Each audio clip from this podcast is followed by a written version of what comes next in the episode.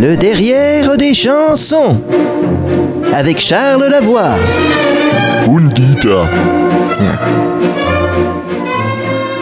Hello, hello, mes chers amis du derrière des chansons. C'est moi, votre vieux poteau, le professeur Charles Lavoie. Avec moi, toujours, l'ami Dieter, qui prépare une thèse sur l'influence de la queue de Pézu dans le taux de divorce pendant les premières années de mariage. Hallo. Bien, bien, bien, mes chers agneaux, je sais que vous êtes contents de me retrouver chaque semaine, et ô combien ce rendez-vous est maintenant absolument incontournable pour vous. Une fois de plus, aujourd'hui, nous allons nous amuser à découvrir ce qui se cache derrière les paroles de chansons connues. Je le fais avec dévotion, je le fais avec amour, et tout ça, c'est pour vous, auditeurs. Oh, mich? Non, j'ai dit auditeur, pas auditeur. Arrêtez un peu de faire l'andouille, hein. Voulez-vous lancer la chanson? No, okay. Entschuldigung. Ah, Désiroless De son vrai nom, Claudie Fritsch, si bien connu pour cette invitation au voyage et pour sa coupe de cheveux si détonnante façon blaireau de barbier. Ça vous donne envie de voyager et de voler libre là, auditeur Auditeur? Oh? Oui, j'ai dit la auditeur, pas la auditeur. Soyez un petit peu concentré, hein, ça devient risible. Alors, vous voulez voyager avec Désiroless ou pas, nom d'une pipe? Nicht? Oui, voilà, exactement. Pourquoi pas hein On n'a pas plus envie que ça de la suivre en voyage. Déjà parce qu'avec une coupe comme ça, elle doit avoir quelques petits soucis à l'aéroport. Hein Imaginez tout ce qu'il y a moyen de cacher dans ce grotesque appendice capillaire. Partir avec elle, c'est un coup à se retrouver avec l'index d'un douanier moustachu planté bien droit dans vos orifices les plus personnels. Hein ça, c'est moi qui vous le dis. Non mais soyons honnêtes, diteur. Cette chanson, c'est une énorme escroquerie. Parce qu'il est absolument évident que la mère Claudie, ben en vrai, elle a jamais tellement voyagé. Hein. Ce qu'elle nous raconte manque totalement de logique. Et on voit que son plus grand trip initiatique, ben, sans doute qu'elle l'a fait en Bourgogne avec un caisson de rouge. hein. c'est plutôt flagrant. Elle rêve de partir, mais elle a raté tous ses cours de géo et elle nous fourre un petit peu tout ce qui lui passe par la tête. hein. Les vieux volcans, les nuages, les marécages, l'Espagne, l'Équateur, les capitales, l'océan. Ça n'a absolument pas le moindre sens.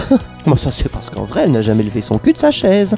Elle nous fait une composition d'élèves de sixième en se paumant sur la map monde. Mais je suis sûr que vous l'aviez discerné, vous, auditeur. Ja, hier. Auditeur, j'ai dit, pas auditeur. Oh Entschuldigung. Bon, enfin, sérieusement, voyage, voyage, chez les blacks, chez les sikhs, chez les jaunes. Alors, on voit bien que sa chanson, elle l'a faite dans les années 80, parce que essayer d'aller appeler un niaque un jaune de nos jours, vous verrez bien ce qui va se passer. hein.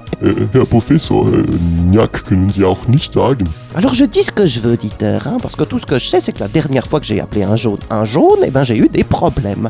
Pourtant, 35 minutes pour un pauvre riz cantonais à emporter, ça me paraît quand même un tout petit peu excessif. Hein. C'est sûrement très économique d'avoir des petits-enfants enchaînés dans l'arrière-boutique pour rouler des nems 22 heures par jour. C'est un business model comme un autre. Mais alors, quand même, il faudrait qu'ils gardent la cadence, hein, ce serait un minimum. Professor.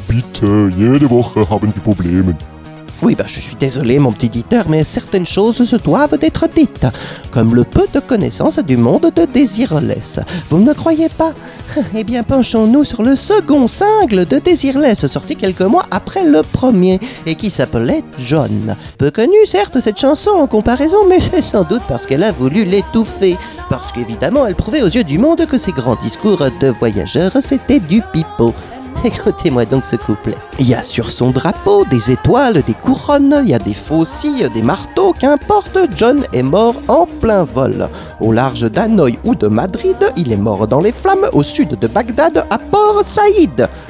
Alors certains ont prétendu que ce serait une chanson universelle, hein, que ce John pourrait être de partout et être partout à la fois, mais bon, là je crie au bullshit.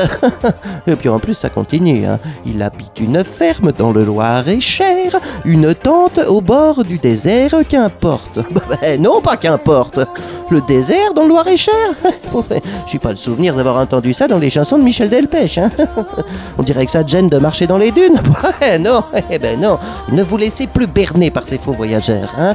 Qu'ils aient une barbe et une chemise à fleurs comme l'autre là ou une coupe en brosse. Hein.